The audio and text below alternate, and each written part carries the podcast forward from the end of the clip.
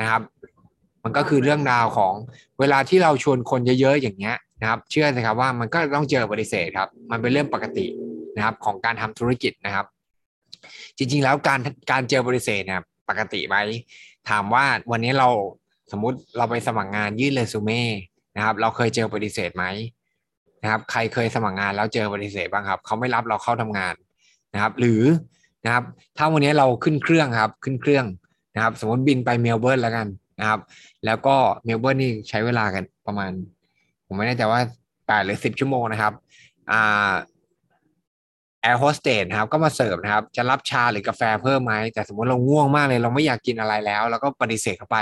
นะครับ เห็นไหมก็อาชีพทุกอาชีพก็เจอปฏิเสธเหมือนกัน หรือแม้กระทั่งคนที่ทำธุรกิจนะครับ ขนาดใหญ่ อย่างถ้าใครเคยฟังเจ้าของ Flash Express นะครับ ซึ่งตอนนี้ก็กลายไปเป็นยูนิคอนไปแล้วนะครับ วันที่เขาเปิดบริษัทนะครับ แล้วเขาเอาโปรเจกต์เนี่ย ซึ่งนะครับเขาเรียกว่าสตาร์ทอัพนะครับ ไปขายให้กับนักลงทุน คือตอนนี้คนที่ทำธุรกิจเนี่ยไม่จำเป็นต้องมีเงินลงทุนนะครับ มีไอเดีย อาจจะมีเงินเริ่มต้นนิดหน่อยนะครับ แต่เขาต้องการเงินทุนครับ พอเขาต้องการเงินทุนเนี่ย สิ่งที่เขาต้องทำก็คือ เขาจะต้องเอาโปรเจกต์เนี่ยไปขายครับ เอาโปรเจกต์ไปขายเพื่อจะมีคนสนใจว่าโอเค ธุรกิจเขามีแนวโน้มที่ดีนะ แล้วก็ลงทุนให้นะครับ เอาเงินมาให้อะคิดง่ายๆนะ โดยที่ยังมองไม่เห็นอะไรเลยอะนะครับ คุณลองนั่งจินตนาการภาพง่ายๆดีว่า มันจะเกิดอะไรขึ้นนะครับ เขาจะต้อง present ยังไงนะครับ เขาจะต้องทำให้นักลงทุนเนี่ยเห็นภาพของธุรกิจว่ามันจะเติบโตยังไงนะครับ เขาจะต้อง present ให้คนนักลงทุนเนี่ยมั่นใจในตัวเขาได้ยังไง ว่าเขาจะไม่ ไม่โกงเงินจริงไหมแล้วมั่นใจได้ยังไงว่าจะเกิดผลลัพธ์นะครับ ออกดอกออกผลธุรกิจจะเจริญเติบโต เห็นไหมครับว่า ถ้าวันนี้เราเปลี่ยน mindset ของเราอะว่าเวลาเราชวนคนทำธุรกิจเนี่ยนะครับ การปฏิเสธมันคือ part หนึ่งนะครับนะครับมันมันคือสิ่งที่ยังไงเราต้องเจอ เพราะมันไม่ใช่ทุกคนจะมองเห็นเหมือนกับเรา ในทุกอย่างของชีวิตนะครับนะบเพราะฉะนั้นการที่เราชวนคนทำธุรกิจ การที่เราชวนคนใช้สินค้า มันก็ แต่ละคนที่เราไปเจอเขาก็อาจจะต้องมีความพร้อมนะครับ ในช่วงเวลาที่เหมาะสมของเขาเอง หรือมีมุมมองที่เขาเห็นตรงกันกับเราในช่วงเวลานั้นเขาถึงจะตัดสินใจนะครับนะครับ เพราะฉะนั้นวันนี้ก็จะมาบอกกลยุทธ์แล้วกันนะเจ็ดกลยุทธ์นะครับ ในการที่เราจะจัดการกับการเจอปฏิเสธได้นะครับ จริงๆถ้าเราไปฟังนะคนที่เป็น Flash Express นะครับ เชื่อไหมว่าบางคนเนี่ยที่เขาไป present เนี่ย เขา present แค่ประมาณแป๊บเดียว 5 นาทีก็ปฏิเสธแล้วนะนะครับบางคนก็คุยกันเป็นชั่วโมงแล้วก็ปฏิเสธก็มี เขาเจอคนปฏิเสธมา ผมว่าเป็นหลักร้อยคนนะครับ เพราะฉะนั้นมันเป็นเรื่องปกตินะครับ การที่เราจะประสบความสำเร็จนะครับ จนทุกวันนี้เนี่ยเขาก็ประสบความสำเร็จนะครับ แล้วก็ระดมทุนได้เป็นระดับเป็นหมื่นล้านแล้วนะครับ หรืออย่างถ้าใครรู้จักบิตครับนะครับบิตครับบิตครับก็ ที่เป็น exchange นะครับที่เทรดคริปโตคริปโตนะครับวันที่เขาเริ่มต้นเนี่ยเขาก็เจอบริเศษเหมือนกันจากเพื่อนๆนะครับไปชวนเพื่อนนะครับ มาลงทุนชวนอาอีชวนญาติพี่น้องมาลงทุน ก็มีแต่คนด่าว่ามึงทำอะไรบ้าหรือเปล่านะครับ บ้าไปแล้วนะครับจบมหาลัยดีๆ สุดท้ายก็มาทำพวกนี้เหรอหลอกลวงคนคนหรือเปล่านะเป็นสแกมเป็นแชร์ลูกโซ่หรือเปล่า จนทุกวันนี้อะไรเกิดขึ้นครับนะครับ SCB ก็มาเทคเขาเรียบร้อยแล้วนะครับ มูลค่าก็เป็นหมื่นล้านแล้วเห็นไหม เพราะฉะนั้นจริงๆแล้ว ทุกครั้งที่เราเจอบริษัทนะครับ แสดงว่ามีคนมองไม่เห็นเหมือนเรา ยิ่งสิ่งเหล่านั้น ถ้าเรามองเห็นอะไรที่มันแตกต่างกับคนส่วนใหญ่ได้ นั่นแหละครับฉะนั้นโอกาสมันยิ่งใหญ่มากๆนะครับ ก็จงเชื่อมั่นในสิ่งที่ตัวเองทำนะครับ อันที่หนึ่งเลยครับ ถ้าเราเจอปฏิเสธนะนะครับเขาบอกว่าอย่าเอาการปฏิเสธเนี่ยมาเป็นเรื่องส่วนตัวครับนะครับ ก็จริง ๆ แล้วการที่เราชวนเพื่อนหนึ่งคนนะครับนะเพื่อนหนึ่งคนที่เขาปฏิเสธโอกาสของธุรกิจนะครับ มันไม่ใช่ว่าเขาเกลียดเรา มันไม่ใช่ว่าเขาไม่ชอบหน้าเรา มันไม่ชอบว่าคุณเป็นคนไม่เก่ง มันไม่ใช่ว่าคุณเป็นคนที่ไม่สามารถจะสำเร็จในธุรกิจนี้ได้ มันไม่เกี่ยวกันเลยนะครับ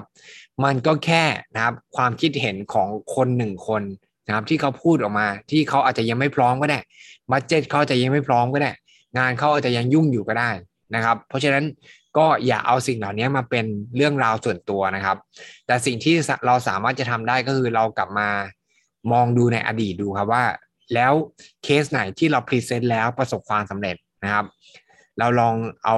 อ่า success formula จากเคสเก่าๆเคสเดิมนะครับ ที่เราเคยทำแล้วประสบความสำเร็จเฮ้ยเราพรีเซนต์ยังไงนะครับ target group นะครับเขาคือใครนะครับทำไมเขาถึงตัดสินใจทำธุรกิจกับเรา นะครับทำไมเขาถึงตัดสินใจซื้อของกับเรานะครับ สิ่งเหล่านี้จะได้ประโยชน์มากกว่า ดีกว่ามานั่งเสียใจ มานั่งรู้สึกว่าโอ้โหธุรกิจนี้บางทีเราก็แค่เจอปฏิเสธอะแต่เราตีความนะครับแล้วมองไปในอนาคตต่างๆ นานาว่าสงสัยฉันทำธุรกิจนี้ไม่ได้แน่นอนเลยนะครับ ก็มองการปฏิเสธ ให้เป็นแค่การปฏิเสธนะครับ อย่ามองนะครับเป็นเรื่องราวส่วนตัว แล้วก็ตีความ จนขยายใหญ่โตมากจนเกินไปนะครับ อันที่สองครับก็คือกลับมารีวิวครับกลยุทธ์ที่เราใช้นะครับ ว่าเราทำแบบไหนแล้วประสบความสำเร็จแล้วก็ปรับเปลี่ยนวิธีการครับนะครับ บางครั้งเนี่ยเราอาจจะเกาไม่ถูกที่คันหรือเปล่านะครับ เราอาจจะคุยกับเขาไม่ตรงประเด็นหรือเปล่านะครับ หรือบางทีเราพรีเซนต์ ยังพูดไม่รู้เรื่องหรือเปล่า หรือว่าเราพูดอะไรที่เยื่นเยอะมากเกินไป ไม่ชัดเจนหรือเปล่านะครับ อะไรคือสิ่งที่เราสามารถที่จะกลับมานั่งรีวิว วิธีการที่เราพรีเซนต์นำเสนอนะครับ ก็เพื่อที่จะสร้างผลลัพธ์ที่มันดีขึ้นนะครับ ก็หรือว่าบางครั้งเนี่ยเราอาจจะไม่ได้นะครับเตรียมตัวนะครับ หาความต้องการเขาวิเคราะห์นะครับ prospect เนี่ยมา ให้ดีพอนะครับ ยกตัวอย่างง่ายสมมุติถ้าวันหนึ่งเรา สมมุติเราอยากจะรีคูดคนหนึ่งคนเนี่ยนะครับ เราต้องวิเคราะห์ อันแรกผมเชื่อว่าเราเราต้องมีนะครับข้อมูลของเขาหน่อยนะครับว่าอะมีครอบครัวหรือยังผู้ชายผู้หญิงอายุอยู่ช่วงเท่าไหร่นะครับ แต่งงานแล้วหรือยังตอนนี้ทำอาชีพอะไร สิ่งเหล่านี้มีผลนะครับต่อความคิดของเขาทุกด้านนะครับนะครับ อย่างสมมุติเราไปคุยกับแม่บ้าน ความต้องการของแม่บ้านก็ไม่เหมือนกับผู้ชายที่ทำงานประจำแล้วเป็นหัวหน้าครอบครัวนะครับ หรือว่าเด็กจบใหม่นะครับอายุ 20 กว่ากำลังไฟแรง ยังไม่มีครอบครัวนะครับ ความคิดก็อาจจะไม่เหมือนกับคนที่มีลูกแล้วนะครับ เพราะฉะนั้นเราจะต้องวิเคราะห์ความต้องการเขาคร่าว ๆก่อนว่าโอเคงั้นถ้าแบ็กกราวด์เขาเป็นแบบนี้ ซึ่งผมแนะนำนะครับว่าเราควรจะนะครับเก็บข้อมูลพวกนี้นะครับแล้วโดยเฉพาะ คนที่ชวน upline หรือโค้ชไปช่วยนำเสนอเนี่ยควรจะเล่า background ของ prospect นะครับให้กับ upline ฟัง upline จะได้เตรียมตัวได้ถูกนะครับเขาน่าจะมีความชอบอะไร มีความต้องการอะไรนะครับ background ที่บ้านเป็นยังไงบ้างนะครับ มีลูกแล้วหรือยังเพศอะไรนะครับ มี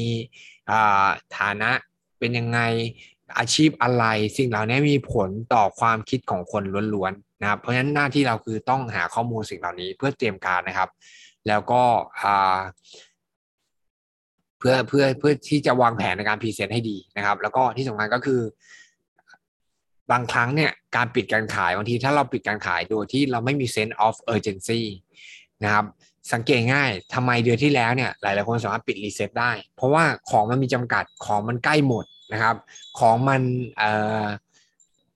มันเป็นโปรโมชั่นราคาพิเศษนะครับล็อตสุดท้ายอะไรอย่างเงี้ยมันคือมันมีความเร่งด่วนนะครับ เพราะฉะนั้นจริงๆแล้วถ้าเราจะปิดการขาย นะครับอย่าลืมนะครับจะต้องมีความเร่งด่วนด้วยนะครับ ในแง่ของการปิดการขาย ถ้าเขารู้สึกว่าเขาจะซื้อเมื่อไหร่ก็ได้ เขาจะเริ่มต้นทำธุรกิจเมื่อไหร่ก็ได้นะครับ ไม่ได้นะครับ จะต้องมีความเร่งด่วนนะครับ ก็อาจจะอาจจะมีใช้โปรแกรมนอมบางดีเป็นตัวช่วยนะครับ อาจจะเป็นโปรแกรมของตัว Fast Track ที่บริษัททำขึ้นมาเพื่อช่วยเรานะครับ โปรแกรมของตัว t i n i t y ที่จะช่วยเราสิ่งเหล่านี้ก็จะช่วยเพิ่มความ urgency ให้กับการปิดการขายได้นะครับ ข้อที่สามครับคือนะพัฒนา mindset ของตัวเราเอง ทัศนคติของเราเนี่ยสำคัญมากสุดเลยนะครับ ก็กลับมาถามตัวเองนะครับว่า skill อะไรบ้างที่เราใช้นะครับ ในตอนที่เราคุยกับเพื่อน ไม่ว่าจะเป็นการเปิดทางแชทนะครับ หรือการโทรคุย เราใช้ skill อะไรบ้างนะครับ เราถามคำถามอ่าเราติดต่อสื่อสารเขาแค่ไหนนะครับ แล้วเรา เรา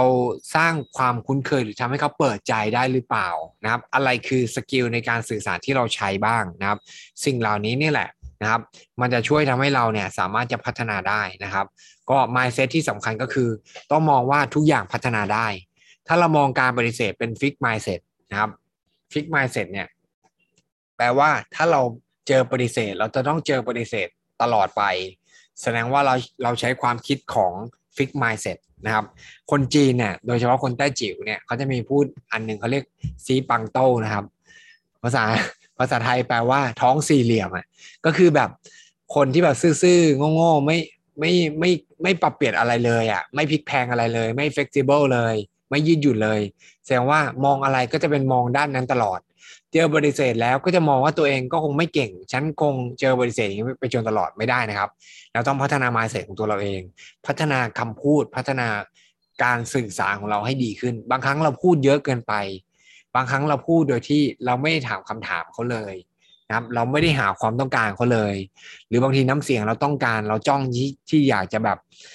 ปิดการขายอย่างเดียวนะครับ ไม่ได้รู้สึกว่าเราแคร์เขาหรือว่าเราอยากจะ ช่วยทำให้เขาเนี่ยเกิดการแก้ปัญหาก็ได้นะครับ ก็อันนี้คือสิ่งที่เราต้องพัฒนานะครับ ข้อที่4ครับคือการที่เราจะต้องโฟกัสกับโอกาสครั้งต่อไปนะครับ โอกาสครั้งต่อไป ก็คิดซะว่าวันนี้นะครับเราเรียนรู้อะไรจากการที่เราเจอบริษัทเพื่อพัฒนาตัวเราเองให้ดีขึ้นในครั้งต่อไปนะครับ ใช่เลยครับเป็นศาสตร์และศิลปะจริง ๆ ครับ ก็ มันมันเป็นศิลปะนะ ซึ่งผมอยากจะบอกว่าถ้าเราทำธุรกิจนูสกินประสบความสำเร็จนะ เราสามารถทำทุกอย่างได้ประสบความสำเร็จ เราสามารถทำงานประจำก็ประสบความสำเร็จมากขึ้นนะครับ เราสามารถจะ handle นะครับ คนอ่าคุยกับลูกนะครับคอนวินลูกได้นะครับ ก็อ่าอยากจะให้ทุกคนลองเขียนว่าอะถ้าวันนี้นะครับ เราจะคุยกับคนต่อไปเนี่ยให้ประสบความสำเร็จ เราจะต้องทำอะไรบ้าง นะครับนะครับ เราจะต้องพรีเซนต์อะไรนะครับ เป็นเหมือนกับ checklist นะครับ เราต้องถามคำถามเขาไหมนะครับ เราต้องปรับน้ำเสียงของเรานะครับ เราต้องอแคร์ความรู้สึกหาปัญหาเขาให้เจอหรือเปล่า อะไรคือ checklist นะครับ เพื่อที่จะนะครับทำให้เราเนี่ยสามารถที่จะคุยกับคนต่อไปเนี่ยให้เก่งมากขึ้นนะครับ ก็แล้วก็โฟกัสกับที่ตัวของ prospect เป็นหลักนะครับ อย่าโฟกัสที่ ตัวเราเอง ว่าฉันอยากจะปิดการขาย ฉันจะชวนเขาได้ไหมนะครับถ้าเราคิดอย่างนี้เมื่อไหร่เนี่ยเราจะไม่กล้าชวนคนต่อไปนะครับแต่ถ้าเราคิดว่าเฮ้ยคนหนึ่งคนที่เรากำลังจะไปคุยเนี่ยเขามีปัญหาชีวิตอะไรบ้าง อะไรคือตัวที่เราจะช่วยแก้ปัญหาให้เขารับรองว่าเราก็จะกล้าที่จะพรีเซนต์คนต่อไปแน่นอนนะครับ ข้อที่5ครับคือการพัฒนาทักษะนะครับในการฟังนะครับ แล้วก็ตอบสนอง การฟังคือสิ่งที่สำคัญมาก ๆเลยนะครับนะครับ เพราะว่าจริง ๆ แล้วการที่เราจะพรีเซนต์ให้เก่งได้ ไม่ใช่การที่เรานะครับพรีเซนต์เก่ง แต่เราเกาได้ถูกที่คัน การที่เราจะเกาได้ถูกที่คันได้ เราต้องฟังให้ดีครับนะครับ ก็ฝึกการฟังนะครับ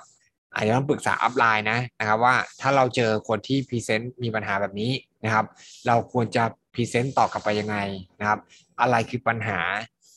นะครับ อะไรคือจุดแข็งที่เราจะชี้ให้เขาเห็นนะครับ ผลลัพธ์ของธุรกิจนี้นะครับ หรือแม้กระทั่ง เราอาจจะต้องมารีวิวนะครับคำพูดที่เราจะพูดนะครับ หรือคำพูดที่เราใช้ในการแชทนะครับสมัยนี้อาจจะคอกันน้อยลงนะครับ แชทกันมากขึ้น จริงๆ ผมรู้สึกมันเสียเวลานะบางครั้งเราอาจจะต้องปรับเปลี่ยน strategy นิดนึงบางทีเราจะพยายามคอนวินคนเนี่ยผ่านทางแชทเนี่ย ซึ่งผมว่ามันยากนะนะครับ แต่ถ้าสมมุติว่าเราอาจจะหาความต้องการเขาคร่าวๆนะครับ แล้วก็โทรเพื่อมันจะมีน้ำเสียงในการคอนวินมันก็อาจจะเป็นตัวช่วยเรานะครับ ในการที่เราจะใส่ความตื่นเต้นนะครับ ถามคำถามมีน้ำเสียงความเห็นอกเห็นใจนะครับ สิ่งเหล่านี้ก็น่าจะเป็นตัวช่วยนะครับ แล้วก็อีกอันหนึ่งที่ดีมากๆก็คือนะครับ เรียนรู้ที่จะนะครับทำเป็น มาได้ฝึกแหละ public speaking นะครับ public speaking อย่างเมื่อวานนี้ถ้าใครได้ฟัง BB เนี่ยน้องกิ่งก็ไปเชิญนะครับ ลูกค้านะครับแล้วก็ลูกทีมใหม่ๆหลายๆคนเนี่ยมาช่วยแชร์แบ่งปันนะครับใน BB อันนี้ก็จะเป็นตัวช่วยอันหนึ่งนะครับ ให้คนได้มีพื้นที่นะครับได้แชร์เรื่องราวของสินค้าที่เขาใช้อยู่แล้วนะ ก็มันเป็นการฝึกนะครับเรื่องราวของอการเป็น Public Speaking นะครับเพราะทุกคนเนี่ยสามารถพัฒนาได้ โอเคนะครับ แล้วก็ข้อที่6นะครับ ก็ จริง ๆ มันก็จะคล้าย ๆ กันนะ ก็คือเหมือนกับศึกษาวิเคราะห์นะครับ เทคนิคนะครับ ใหม่ ๆ นะครับ ในการที่เราจะพัฒนาวิธีการพรีเซนต์ให้ดีขึ้นนะครับ จากการโทรคุยเองหรือว่าพรีเซนต์ตัวต่อตัว หรือว่ากลยุทธ์ในการพรีเซนต์ผ่านทางซูมก็เช่นเดียวกัน ซึ่งผมก็ยังต้องเรียนรู้นะนะครับ ก็บางครั้งเราก็ปิดการขาย นะครับผ่านทางซูมได้นะนะครับ แต่เราก็ยังต้องพัฒนานะครับวิธีการที่เราจะพรีเซนต์นะครับ ซึ่งสิ่งเหล่านี้จะต้องอลง detail นะครับ แล้วก็สุดท้ายข้อที่ 7 นะครับ อย่าลืมนะครับ เฉลิมฉลองกับความสำเร็จของเราด้วยนะนะครับ บางครั้งเราเจอปฏิเสธมาทั้งวันเนี่ยเชื่อไหมครับว่า สมมุติเราเราโทรหาคนเราพรีเซนต์นำเสนอ สมมติวันนี้เราพรีเซนต์ไปห้าคน เรารู้สึกโอ้โหเราเจอปฏิเสธเรารู้สึก เซ็งมากๆเลย แต่ถ้าสมมติว่าเราเจอหนึ่งคนที่ตอบตกลงที่อยากทำธุรกิจมูนสกินกับเรา เราอาจจะลืมคนห้าคนนั้นที่ปฏิเสธไปเลยก็ได้นะครับ อย่าลืมที่จะเฉลิมฉลองด้วยนะนะครับ กับความสำเร็จของเราเองนะครับ อาจจะแบบให้รางวัลกับตัวเองก็ได้กินกาแฟนะครับ ดีๆ สักแก้วหนึ่งกินกาแฟสตาร์บัคนะครับ ก็อะไรอย่างเงี้ยคือการที่จะเฉลิมฉลองความสำเร็จหรือจะเป็นอะไรง่าย ๆ นะ ที่แบบ เราโพสเฉลิมฉลองความสำเร็จของเราเองก็ได้นะครับ ว่าวันนี้เราได้ออกไปช่วยเหลือคนที่แบบมองเห็นโอกาสได้แล้วนะครับ อ่าสรุปง่ายๆนะครับ ก็ทิปง่ายๆเลยนะครับ คาดหวังว่ายังไงทำธุรกิจนี้จะถ้าเราพรีเซนต์เยอะต้องเจอบริษัทเยอะครับนะครับ คาดหวังว่ายังไงต้องเจอบริษัทแน่นอนนะครับ อันที่สองเลยก็คืออ่าเตรียมตัวเองนะครับ ให้มีความเป็น professional บางคนเจอปฏิเสธแล้วสีหน้าเปลี่ยน บางคนเจอปฏิเสธแล้วนะครับ พูดกับเขาไม่ดีนะครับ ตัดตัดสายสัมพันธ์ อันนี้ไม่ไม่เป็น professional นะครับ ไม่เป็นมืออาชีพนะครับ อันนี้จะต้องปรับเปลี่ยนตัวเองนะครับ แล้วก็ collaborate with your team นะครับ ก็คือคุยกับทีมงานนะครับ ว่าเขาเจอบริษัทอะไรบ้างนะครับ แล้วก็เพื่อจะเรียนรู้นะครับแล้วสอนนะครับ แล้วก็ be persistent นะครับ ยังคงยืนหยัดนะครับในการที่เราจะ คุยกับคนต่อไปนะครับ แล้วก็วัดนะครับวัด progress นะครับของเรา สมมุติถ้าเราเราเจอบริษัทสมมุติวันนี้เราคุยกับคนสิบคน แล้วเราเจอบริษัทเลยสิบคนนะครับ แล้วเราไม่กลับมาพัฒนาตัวเองเลยนะครับพรุ่งนี้เราก็ยังต้องเจอบริษัทยี่สิบคนนะครับเพราะเราไม่ได้ปรับเปลี่ยนวิธีการเลยนะเพราะฉะนั้นเราจะต้องวัดตัวเลขไม่ไม่เคยหลอกใครนะครับ ถ้าเจอบริษัทเยอะ นะครับแล้วเรายังคงทำงานเหมือนเดิม มันก็จะเป็นเหมือนกับแมงวันบินชนกระจก หน้าที่เราก็คือเอาการบริษัทตรงนั้นเนี่ยเอาตัวเลขสถิติตรงนั้น กลับมามานั่งวิเคราะห์ แล้วก็นะครับปรับเปลี่ยนวิธีการนะครับให้มันดีขึ้น มั่นใจเลยว่าจะช่วยทำให้สถิติของทุกคนดีขึ้นแน่นอนนะครับ ก็หวังว่าคงเป็นประโยชน์ไม่มากก็น้อย